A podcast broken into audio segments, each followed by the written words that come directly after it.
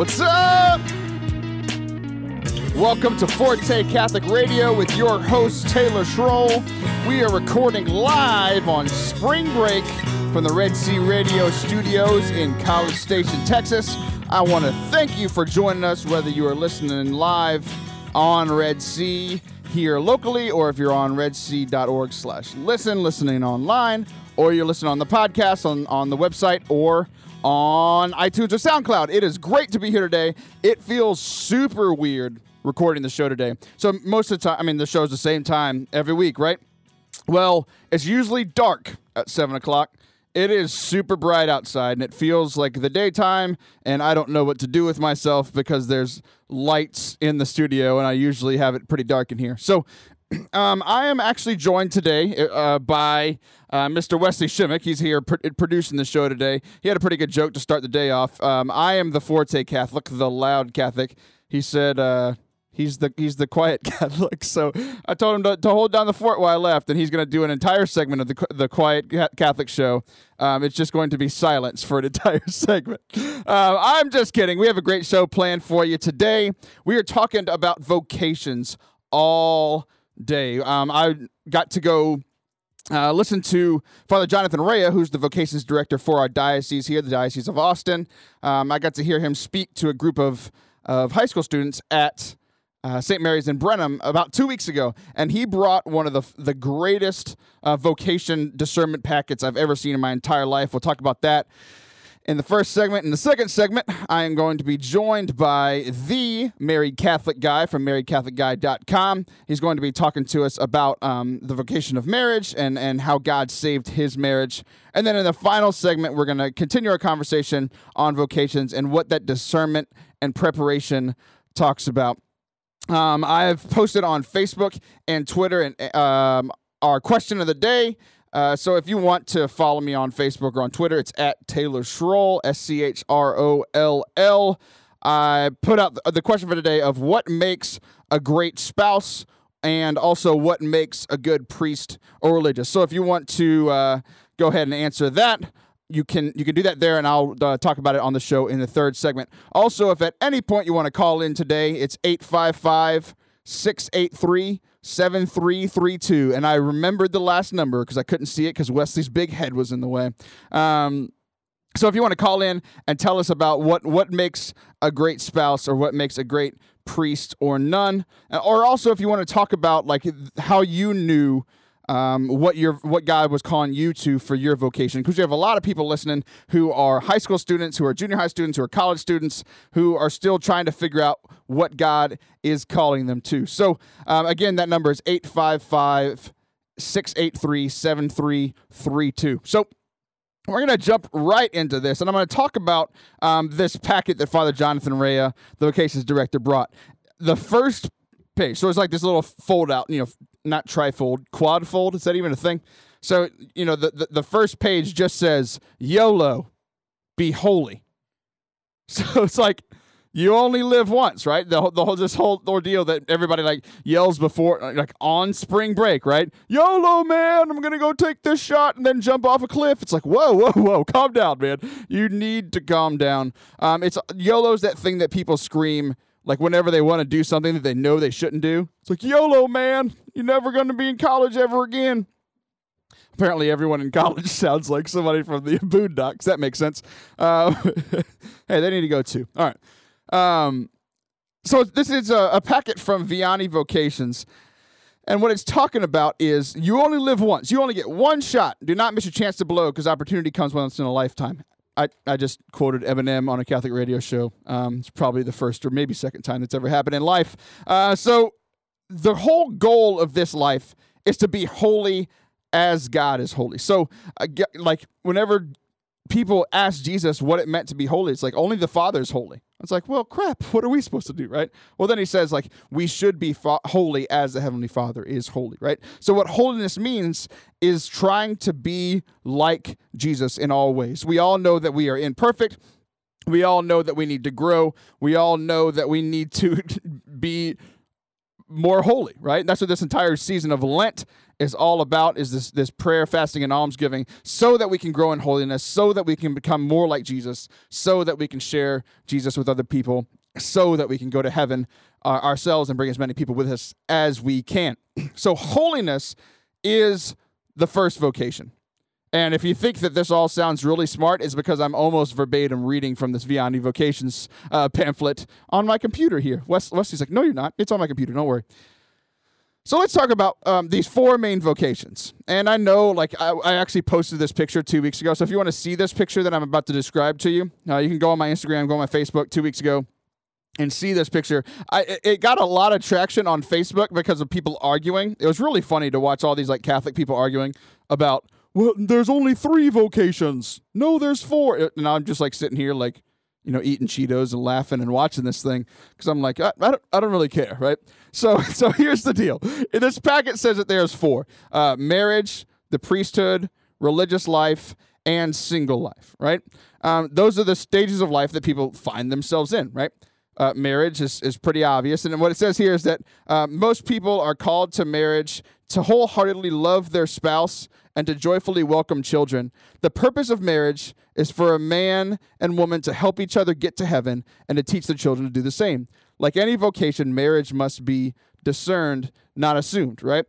What we need to do is is walk into this discernment, right? Because what it says is that most people are, are going to be called to marriage.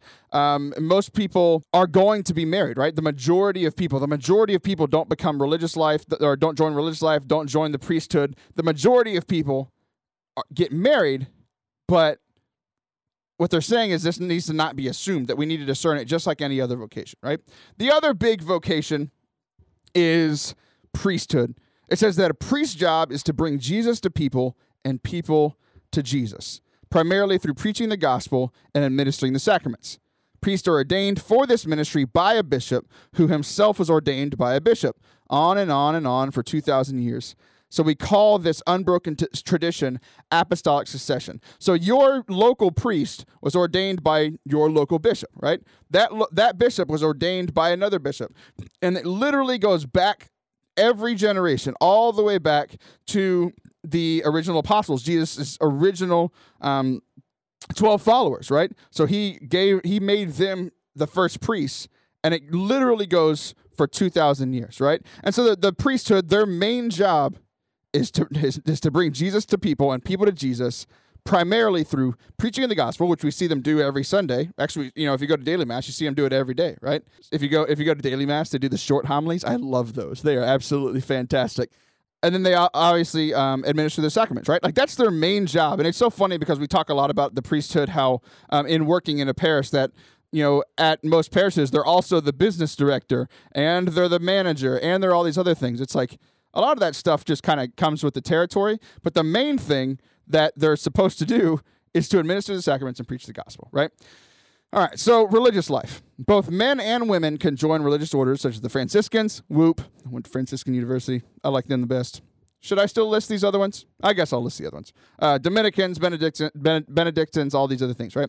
Um, the life and the work of religious orders varies greatly from communities that dedicate themselves to lives of prayer to those who work actively in schools, hospitals, hospitals, orphanages.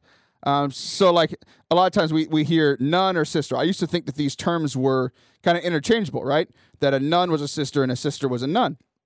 Well, what there are these different um, types of religious orders. Some of them are um, primarily devoted to prayer, right? So those are the nuns. They live in a convent, and their primary thing is to pray for the rest of the church. But then there are sisters who are um, I went to the University of the Incarnate Word, and, and, there was an order of sisters that ran the school, but and they were they were nurses, they were teachers, they were out in the community, and obviously they still prayed, right, just like anybody else would, but they lived kind of amongst the people. Um, it says that the glue that holds together religious life are the vows of poverty, chastity, and obedience, right? So all, all these people who take these religious vows they they vow to poverty. So it, it means living a non lavish life. It means living um, very very simply monetarily. Um, a vow of chastity, right? Like they they forego sex for their entire life so that they can because what they are doing is they are marrying Jesus. So they're for marriage is a great thing, sex is a great thing, but they are foregoing it on this earth so because they are looking forward to the perfect union with Jesus in heaven. And then obedience. They are they are obedient to the church, there's obedient to their superiors, right? So that is the rule that they live by. And then finally, the last one, the, the controversial one uh, that, that got people all riled up on my Facebook, what is single life. It says that, that um, and before I even talk about single life, like before you get married, become a priest, or join religious life, like those are your main three options. Like everybody is in single life, right? So uh, if you're listening to this right now and you are not married, not a priest in religious life, this is you, homie. This is who, this is exactly where you are right now. And and uh, like even though I am married now, I got married almost five years ago. Uh, like my my anniversary is is this June. The day the day before that I was single. The day before my wedding I was single. Right. So all of us at some point in our life are single. It says that some people are called to serve God as single people without marrying or taking special vows, but nonetheless serving the church in a meaningful way. Single people, this is a quote from the Catechism, contribute greatly to the good of the human family. Um, and then another quote from the Catechism Some live their situation in the spirit of the Beatitudes, serving God and neighbor an exemplary fashion, right? So a lot of these people, I, I know some people who are like single for life, right? They they've devoted themselves not to be married, not to join the priesthood, not to be, be religious, and and they are they so they work and then they have all this time to serve, right? Because they don't have to go home to to a wife or a husband, and or they don't have to. Um, you know, hear people's confessions, all those kind of things. They don't have kids running around, all these types of things, right? So they are completely devoted to service of the church, and they're some of the greatest people in my life, right? Um, so this this packet also says that aside from your decision to follow Jesus, your vocation is life's most important decision, right? So whether you choose marriage, priesthood, religious life, or single life, or whether you've already chose one of those things, that's the second most important decision you'll ever make in your entire life. So it's definitely an important thing, right? So there is a lot of things that that people kind of push back on on some of these other vocations, right? Because most people get married. It's like, and I, I, I I'm gonna tell my story in the third segment of like how, um, what my discernment looked like for my vocation and and um, a lot of the excuses that I said. So this next page on this thing was is just absolutely fan fantastic, and it and it goes through a lot of the common uh, excuses that people give to not be a priest or not be religious, right? So the question says, "Me, a nun, a priest? I'm not sure about that." Um, so the biggest, the first thing that it says is, uh, first question that it is addresses, how can I know that I'm being called? I would want to be certain. And the answer says that it takes time, it takes prayer, it takes careful discernment to know you're being called to priesthood and religious life. And eventually, you have to enter a seminary or convent to be sure. This is like for people who are discerning priesthood or religious, religious life. Very, very, very few people are mistakenly ordained or inadvertently make religious vows. Like, so there's a lot of people who are feared who are afraid that they're just going that they're going to become a priest or they're going to become a nun. And then all of a sudden 10 years later they'd be like well dang it that's not what god called me to right? And like all throughout this discernment process formation their formation takes years and years and years. Um, and during this time of formation like let's say you're somebody who's going to discern where you, you want to go and study to become a priest right you are in a process of discernment for about seven, maybe even nine years, depending on what kind of priest you want to be. All in that time, you can back out literally until the moment that you get ordained, right? All through that time, you're discerning, and all through that time, the people at the seminary are judging you, right? They are discerning just as well on whether you are a good fit for the priesthood, right? And I made that sound kind of scary. It's really not. Is there everybody in this entire um, scenario is in a process of discernment, right? Um, and like I said, you can you can you can leave the seminary convent at any times. I, I know a lot of people who have done this. Um, a lot of great people who are or uh, either single now or they're married now, have have a ton of kids now, who were studying to become a priest or studying to become a sister, and then all of a sudden they they discern, or maybe not all of a sudden, either all of a sudden or over a long course of time, they discern that, that the priesthood or, or becoming a, religious is not what God is calling them to, and now they've found their vocation, right? And a lot of these people, it's really interesting because um, some people are like, oh, you wasted your time studying for the priesthood, and now you're not going to be a priest, right? Like, just think about taking a year out of your life or two years out of your life, whatever it ends up being, right? A lot of the people that that I know that discerned out was about a year or two. Like, you're telling me that a, a, a year or two where you studied faith, you studied religion, you studied philosophy, you prayed uh, m- multiple hours a day, you had a community of people that all supported you, and you had a, like, you're telling me that that's a bad year or two? Like that's absolutely great, right? There, was a vocations director in another diocese that I used to work in. He would say, "I wish every guy would go through this um, for one year, right? Either right before college or right after college. To take a year, and if you think about it, a year out of your life, what's the average lifespan? Like 70, 75, something like that.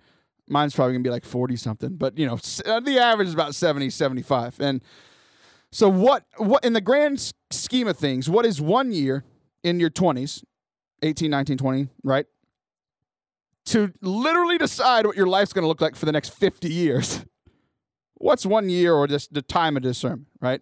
Um, and you can do that in a seminary, you can do that in a convent, or you can do like me and take like have this this intentional year of discernment while I was also going to school and and I started dating towards the end of that time and all these kinds of things, right? I'll get more into that in in our in our final segment about that actual discernment process. But um, the one thing that it says about when when you're getting closer to a final decision, so when you're six, seven years um, into your discernment of of religious life, um, God will give you a true inner peace about your true vocation. Like like not many people. Like I never heard a voice whenever um, I, I I am married. I have a, I have a wife and two kids. I never heard a voice. Taylor, you should get married in June of 2012.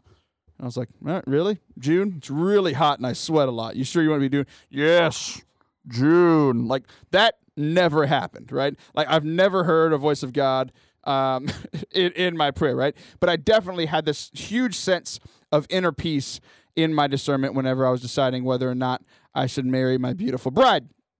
Um, so we're gonna pause this, pause the conversation for now, um, and whenever we come back from the break, we're going to be talking to the married Catholic guy, um, talking about his vocation to marriage, how he helps people in their marriages, and then also like some of the struggles within his vocation and how God helped to save his broken marriage. So we will be right back here in just a few seconds. Stay with us.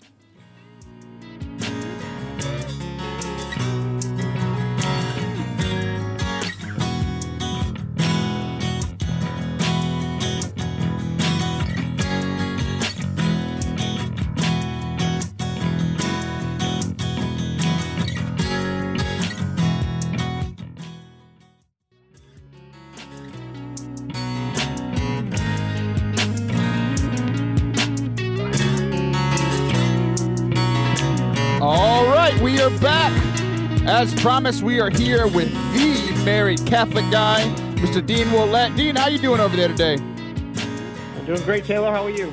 I'm doing fantastic. It's a pleasure to have you on the show. We've been having some fun on Twitter, uh, going back and forth about some things, and it's it's great to to finally have you on the show. So why don't you go ahead and introduce yourself to my guests?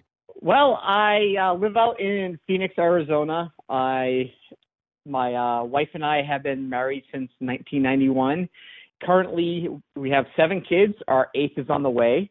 Wow! And Congratulations. As I, as I as I say that, I realize I haven't told my parents yet, so I guess I better tell them before this podcast goes up. we we can edit that out of the podcast, I guess. we can leave it out there. It'll force me to finally tell them. Um, and you know, it, it's it's. I felt like it's been my mission to kind of help troubled marriages over the last few years. And the reason I am doing that is because my wife and I had filed for divorce twice. And uh, we are happier than ever and better than ever right now because we learned how to deal with those situations. Man, that's absolutely fantastic to hear. I'm great, great to hear that. I've been reading up on you on your blog um, over at marriedcatholicguy.com um, and, and kind of getting some background story on that. Before we get into any of that, I'm just blown away that you've been married since 1991. I was born in 1989.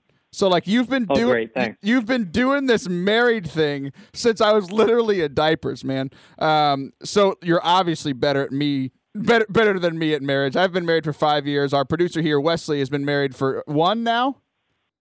Is it one? Yeah, a year and a month or two so far. A, a year in yeah. a month? A year and two months actually. Oh, a year and two months. All right. So yeah, let's let's talk about that, man. Because like filing for divorce twice is actually a pretty serious thing, right? So like, how did you go from be, almost getting divorced twice to having this great marriage, and now you go around helping other people's marriages? What happened? Well, I grew up in a family where, I mean, we were Catholic by name, but we didn't really practice. Never went to church for uh, most of my life, um, but we called ourselves Catholics. At least I did. And you know, I had always grown up under the impression that I will never get divorced. It's just not an option. So when we got married, you know, we went through our romance stage of our marriage where things were just absolutely perfect. And in 2003, things got a little tough. On we start because of my work responsibilities at the time. I was working basically two full-time jobs in one position, um, 80 to 100 hours a week, and I was never home. Wow. And things things were just bad. So we moved to Pennsylvania so I could get a new start. And well, things didn't change really. Um, I was working more and gone from the house more. And then one day, my wife and I were having a fight, and she said maybe we should just get divorced. And I went from thinking I'm never going to get divorced, it's not even an option, to all of a sudden, divorce is not only an option, but it's likely. Um, so I filed for divorce in Pennsylvania. The long story. Um, we decided to try to make it work again, but there was a lot of toxic stuff with our relationships in Pennsylvania, so we decided we're going to do it one more time, and we moved to Arizona. And got here, and we had a few up and down years, but things were not really getting better. And the thing that really kept us together is at the time we had four kids and I didn't want somebody else raising my kids and my wife whose parents were divorced didn't want to bring divorce into our kids' lives too. So our kids kind of kept us together. We never stayed together for us. It was always for the kids. Um, and then finally in 2009, um, things started changing in my life spiritually. I actually found God again, which is a whole nother story. But you know, I was finally brought back into the church and the true Catholic, and became deep in my faith because of some things that happened in 2009. And we went through Retrouvaille, and Retrouvaille literally helped save our marriage. Yeah, let's talk about that. So, what is Retrouvaille? I've I've heard about it. Um, not really, not really sure what it was until you until you uh, shared your blog with me, and I read a little bit more about it. So, why don't you share a little bit? Because I mean, like, you have this amazing story of you y'all's marriage was going absolutely one way, and then it just uh, seemed to kind of take this 360, or you know, uh, not 360. That would be right back where you started. This 180, right? um, what is Retrouvaille, and how did it help you? Well, I, I would start by saying that Retrouvaille turned our marriage 180, but it didn't do it overnight. It took months and months of going back and forth before we finally were able to really turn that corner. But Retrouvaille is a program we learned about through the therapist my wife was seeing at our church. She recommended to us. It was um, we have a group in Phoenix that is you know it's part of the Catholic Church's you know mission to help save marriages. And what it does is it takes trouble marriages. And we're talking about when when we're talking to people at Retro we say, you know, if we're talking to a therapist or something, we say those marriages that you can't save, give them to us. Kind of like a last hope resort sort of thing to try to save a marriage. So we went through a weekend where over the weekend we did a lot of talking. We learned how to communicate. You know, I had been married for a long time at that point, and I thought I knew how to communicate with my wife. I thought I knew how to talk to her, and um, I realized that I didn't. I never knew how to communicate with my wife. And part of communicating is listening. And I'm one of those, you know, stubborn Frenchmen who, when I have something in my mind, that's all I'm thinking about. And if somebody's talking to me, I'm thinking about my next counter argument, not about what they're really saying. And Retrouvaille gave us the tools to really help us deal with those sort of situations and work through our troubles. Yeah, that, that's dude. I can totally relate with you on that. I'm not a Southern Frenchman. Um, I guess like pretty close though. I'm Cajun, so I mean that's kind of like what a Southern Frenchman is, right? Um, stubborn, stubborn. yeah, stub- uh, hey, hey, don't call me out of the air, okay? I, I, I we, we, can hang up at any time. No, I'm just kidding. Um, but yeah, I could totally relate with that. Like I, I love winning. Like I took this this uh it's a personality test, and my number one thing is achiever, and my number five is competition. So I'm every time I'm in a conversation, whether it's with any random person or even with my wife, like I just want to win the conversation. I'm like, well, that's dumb. like that's not what I should be doing, right? Um, so you said that it, it, it improved your communication, and I know. Uh, uh, you don't want to give away too much about uh, what Retrouvaille does in the weekend, otherwise people wouldn't go because they just do it at the, at the, house, right? But like, in what ways did y'all's communication um, improve um, over those next few months after you went to this retreat? Well, it it got us talking about things that had been a poison in our marriage for a long time. You know, we kind of the way I have always dealt with trouble in the past is just kind of ignore it and move on. So, you know, we had a lot of situations where years and years of trouble and miscommunication and lack of communication had led to just this atmosphere of us not trusting each other, us not wanting to be around each other or talk to each other, sort of thing. So it learned we what we learned is to break down that wall. And, you know, we learned that, you know, together we can be strong, she can be strong, and I can be strong. But once we build that bridge of communication to each other, it, it, the way I like to think of it is two walls. You know, she can be one strong wall, but a wall standing up by itself with no support will only stand for so long. I was kind of like that other another wall straight across from her. Communication was the bridge that joined those two walls together to really make it solidified. So, you know, we learned how to, if, if there's an issue, how not to blame each other. We learned how not to always project our feelings onto somebody. You know, one thing we do a lot when we communicate with each other is we assume we know what they're thinking. And until we can really hear from their lips what is going on, you know, we don't quite understand what, what they really are thinking because we're not inside their head. You can take something as little as, you know, an argument over the way somebody drives. You know, I assume, let's say I'm driving and my wife's upset. She, she can assume I'm driving one way for one reason. I think she's thinking I'm doing something else. And until we can find a way to talk to each other and understand what each other is saying and thinking, you know, we really can't move past those assumptions. Uh, you're you're you're making me laugh because me and my wife talk all the time, and we're like, I'm like, honey, I can't read your mind. And she's like, well, dang it. Yeah. I, I really need I really need to grow in that uh, in that gift. I need to pray to God, ask to give me that gift of being able to read uh, my wife's mind. But no, I, I totally get what you're saying. Um, you've been talking about a lot of these like toxic things that come up in in marriage. Uh, one of them you, just mentioned was uh, about like ignoring troubles and like how uh, trying to push them under the rug. Um, I know a lot of people in marriages do that. You talked about um, work responsibilities and how that was how that was a struggle. Um, if other people are struggling with these things in their marriages, whether it be work responsibilities or ignore just ignoring their troubles or not knowing how to communicate or any of these other toxic things, like because I know that you go around and you want to equip men um, to be able to deal with these things. So, what would you say um, to the to the guys listening to my audience today about how to deal with these toxic things, um, both in your relationship and um, by yourself? Uh, the first thing I would say is shut up and listen.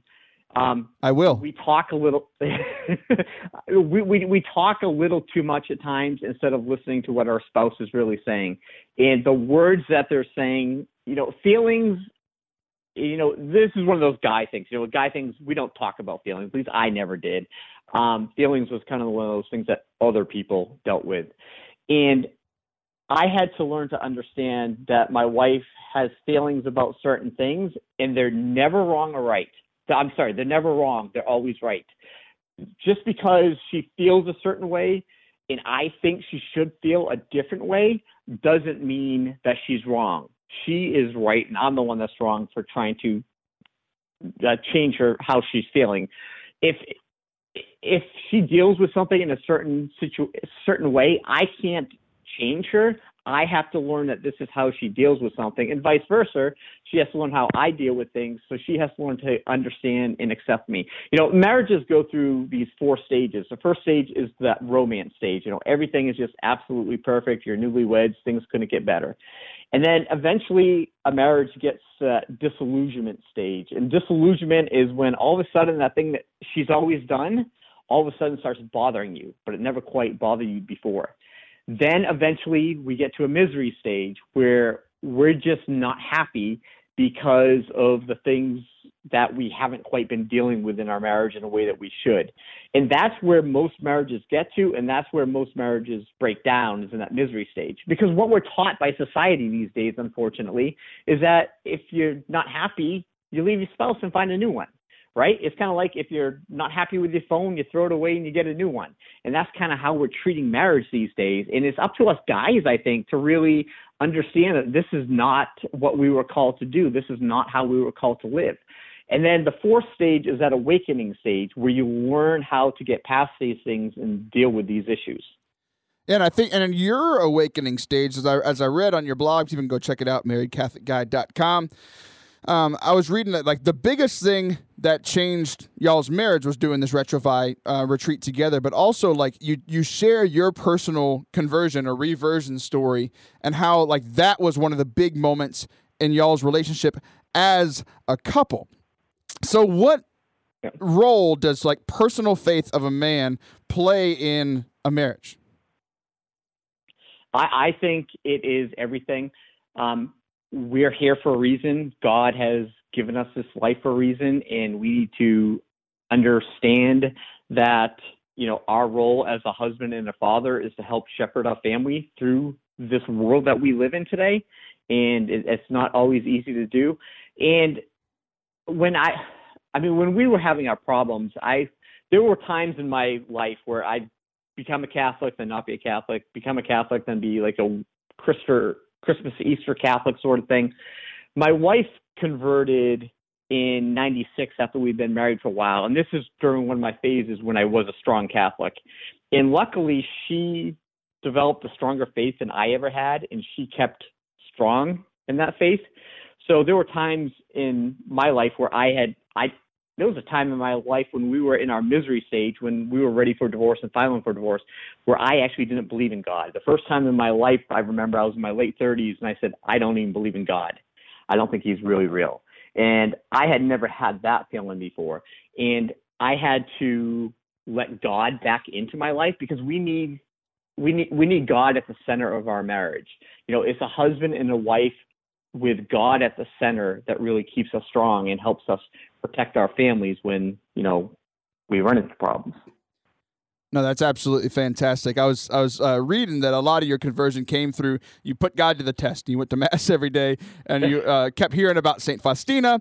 And my favorite line from your blog is your your real your your reading the Diary of Saint Faustina, and you quoted the more I read, the more I read, the more I realized I was a complete idiot. like, if that's not growing in your faith, I don't know what is, right? Like, the more I grow in my faith, I, I, uh, I like, I think I'm pretty awesome, and then the more I grow in my faith, I'm like, wow, I, I kind of suck. Like, I really need to get better at these kind of things, right? So there's that humility that comes with it, which is a great trait in a husband and father. So, um, yeah, hopefully I can learn from, continue to learn from you and your many years of marriage, um, as I'm still kind of a baby in this in this uh, realm of life. So, um, we have just a, a, a, couple of minutes here here left, um, and I want to like just talk about Retrouvaille one, one last time um, because that's the I think is one of the main things that you wanted to come on and talk about. I have um, I have here for people that want to um, check it out here locally in our Austin diocese. There are some coming up. It's a, just retrouvaille.org.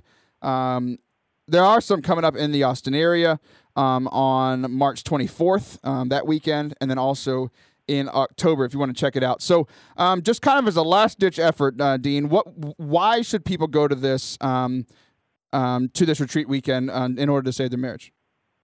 Okay, so I, I, I want to come at it two points. First of all, if your marriage is on the verge of breaking up, what else do you have to lose, right? You you want to do this for your family. I recently read a stat because something is going on um, in life that you, a teenage boy is 300 times more likely to try to commit suicide if his parents are divorced than if they're still married in the original marriage. Wow. 300 times. That's so crazy. There's a lot of destruction going on because of our breakdown in our marriage.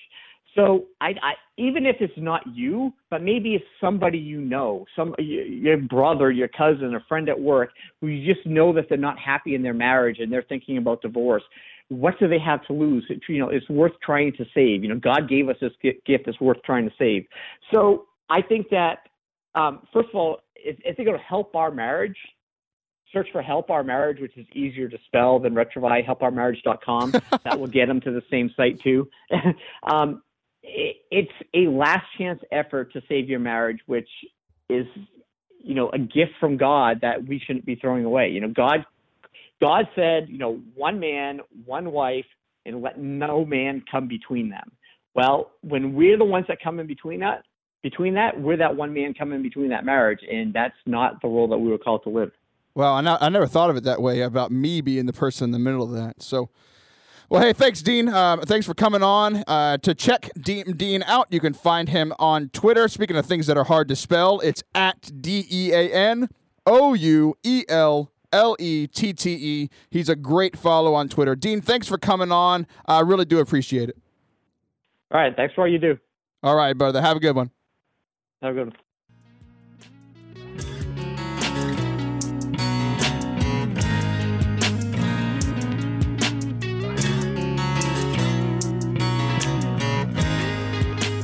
All right, we are back with our final segment of Forte Catholic for the evening. I want to thank Dean Ouellette for coming on to talk to us about Retrouvaille and about how God saved his marriage. Uh, he's a great dude. Go follow him on Twitter. He's a lot of fun. Um, he's also a, a, a, we bonded over not only this whole Catholicism and speaking thing um, and the radio, but we also bonded over the fact that we are both track coaches. So that's a lot of fun. Uh, so yeah, go check him out. Um, we're going to dr- hop right back into this um, vocations and discernment and preparation uh, topic, right? Because we where where we kind of left off, but um, I want to start by uh, sharing a little bit about the discernment of of my vocation, right? Because a lot of people are like, "Oh, how do I discern?" And I just have this like thing I have to get off my chest because it's one of my pet peeves about discernment. So a lot of people are like, "Oh, like they want that God to come and talk to them," right? Like I talked about in the first segment, um, but like that doesn't happen, right? So here's what I knew as a, I think I was 19 years old. I knew that the main thing God wanted for me was for me to trust Him and for me to know that He had a plan for my life and for me to like trust Him and not just go after what I wanted, right? Because I wanted to get married. Because I wanted to do the things that married people do, right? Like, if we're being honest, like, that's, I wanted to be married. And all through my life, people are like, oh, you'd be a great priest. I'm like, shut up, leave me alone. I don't want to be a priest, right? And that was pr- pretty, pretty darn close to exactly how I felt until I was about 19 years old. And I was growing in my faith, and I just kept hearing this, like, this, this tug on my heart of like God saying over and over again, either like God speaking either through my heart or just a thought that I continually had, or literally people in stadiums at conferences or people in my life saying, like, hey, like you're supposed to be open to whatever God wants for your life. Like you need to be open up to the priesthood. And I was like, well, f- fine, I guess, right? So for one year, almost exactly to the day, for one year, I was like, okay, okay, God, like I don't want to get married, but I want to be open to it. Or like, sorry, not, I don't want to be a priest, but I want to be open to it, right? Um, I messed that up. Um, I want to be open to this whole priesthood thing. I'm coming into this begrudgingly, but you know my heart, you know where I am, so help a brother out, right?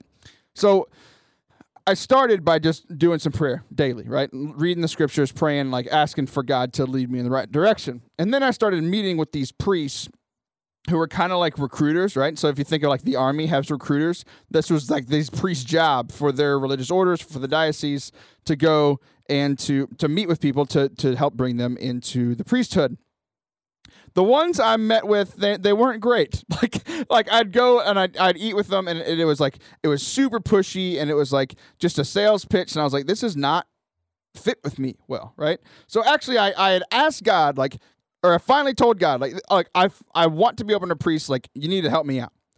And then I get these th- like three or four priests in the first three months that completely turned me off even more to the idea.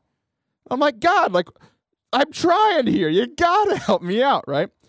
And then I found these these priests, uh, the Brothers of the Beloved Disciple in San Antonio, my favorite priest in the entire world. Sorry to the other priests listening. Um, absolutely great people. They're faith filled people, and they they like legitimately wanted me to find my vocation. Like they weren't like pushing me solely on the priesthood. They wanted to help me discern and find out what God wanted for my life, right? So for nine months, I went and met with them for um, once a month. I went and um, had dinner with them. I prayed the, the divine office with them. I did um, praise and worship with them, and I just, just got to sit there and talk with them to actually like talk about just regular life stuff, and then also this dull discernment process. And so I did that for about nine months and like continued the praying, continued going to adoration, continued um, asking God for help and, and trying to find answers from the scriptures or from other great people in my life, from these priests. And then finally, about a year later, almost to the exact day of the day that I decided to do to do this, right?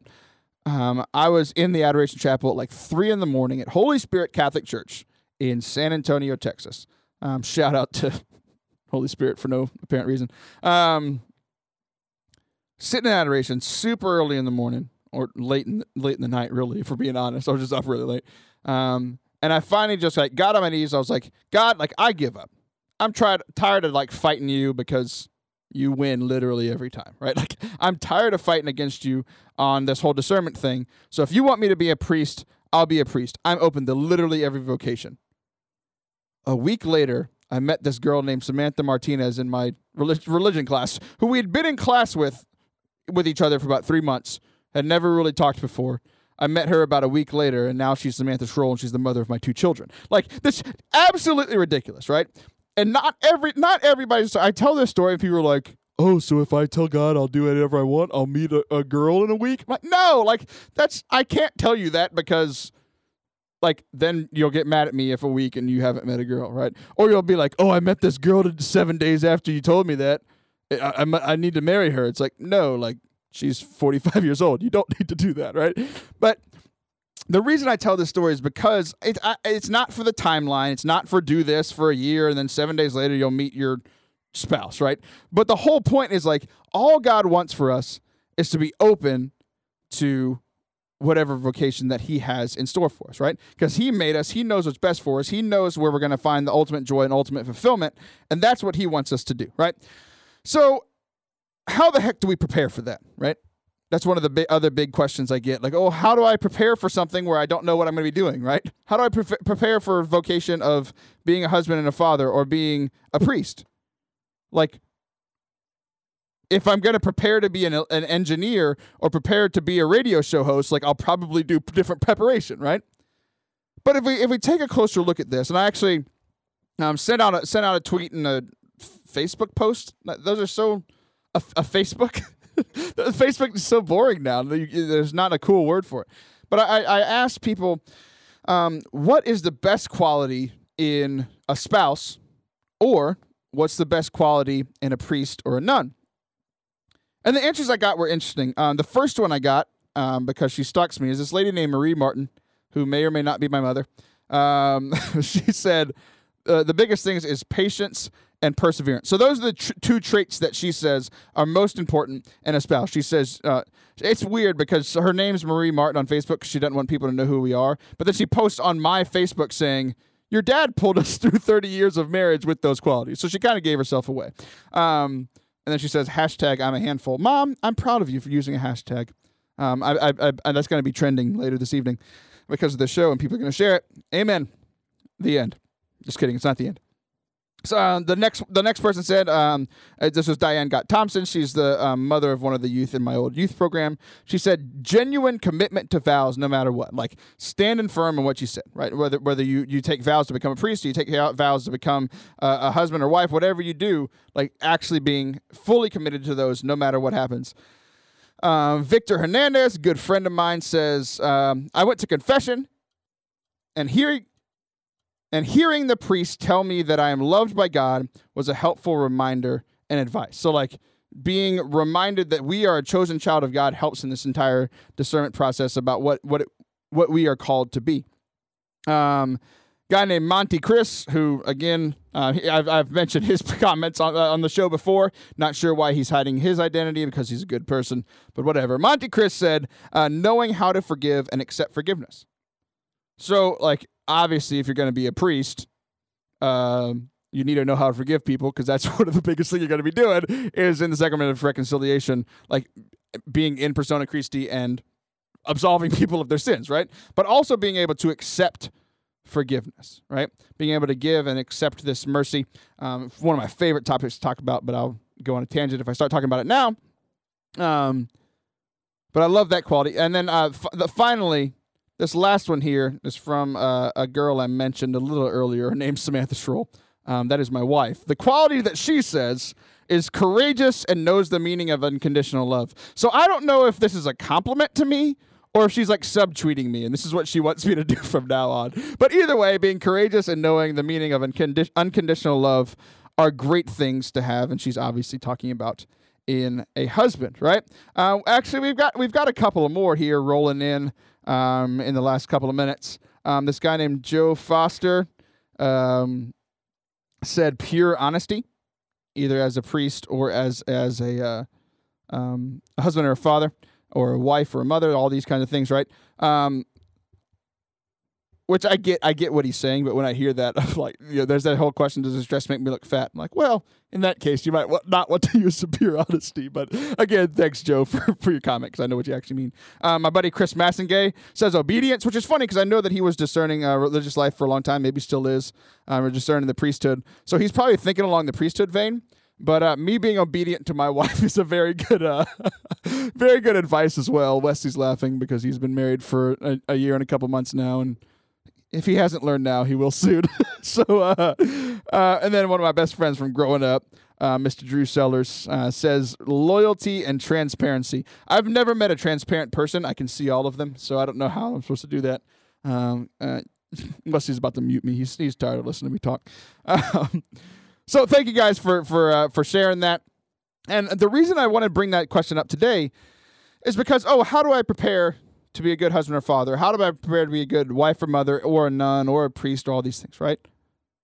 And I think it goes all the way back to that the, the thing that we started the show off with, with this this pamphlet from Vianney Vocations. YOLO. You only live once, so be holy, right?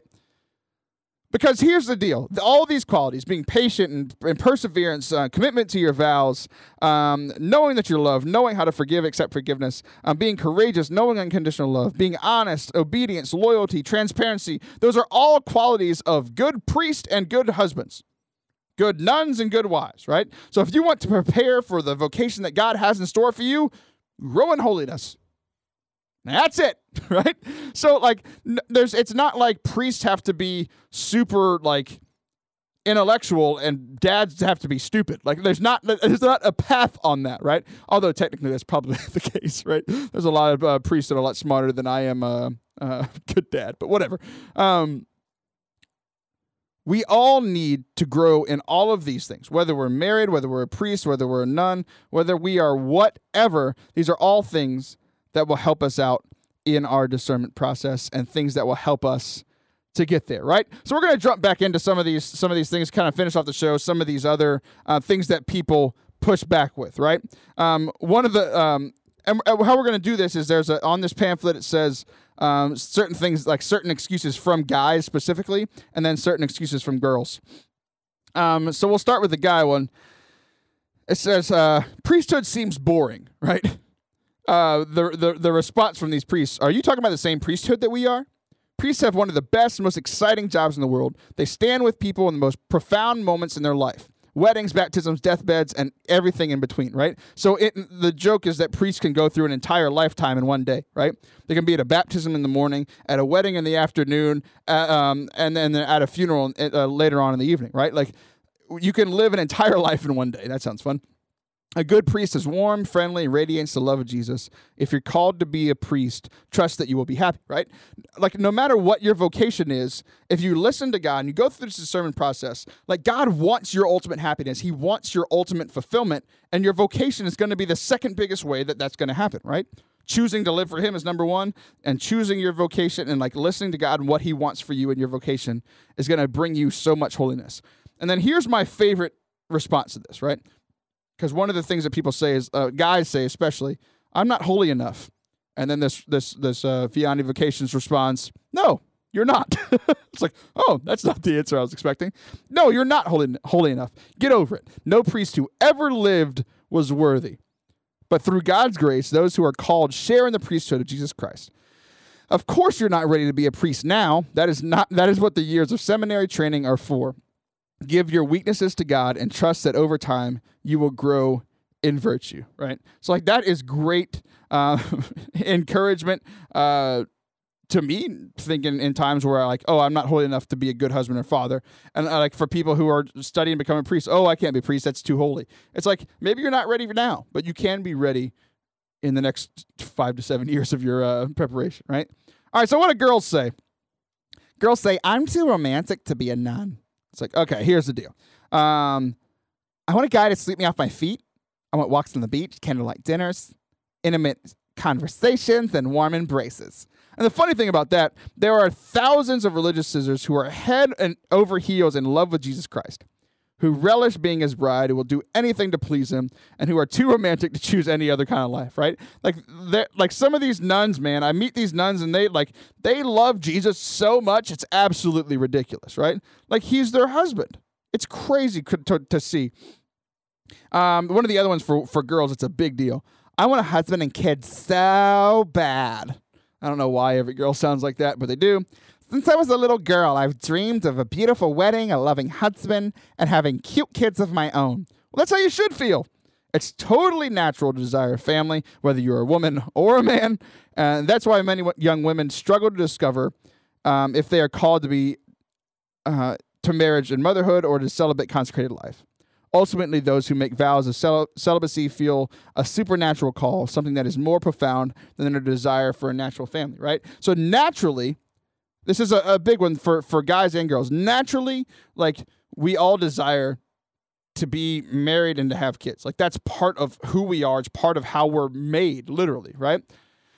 So, um, it's a supernatural thing to be celibate and it's something that is a totally a call but it's that it's that whole thing that like where god calls you he will equip you right you you get special graces from every sacrament so that if, if you are called to be celibate as a priest you're called to be celibate as a nun um, this that god will help you with all of that. So, um, wherever you are in your discernment process, whether you've been married for a ton of years like Dean Ouellette was, or if you're newly married like me, or if you're discerning, or if you're a, a young person who's like, I'm not even, I'm in high school, I'm not thinking about what I'm going to do for the rest of my life, right?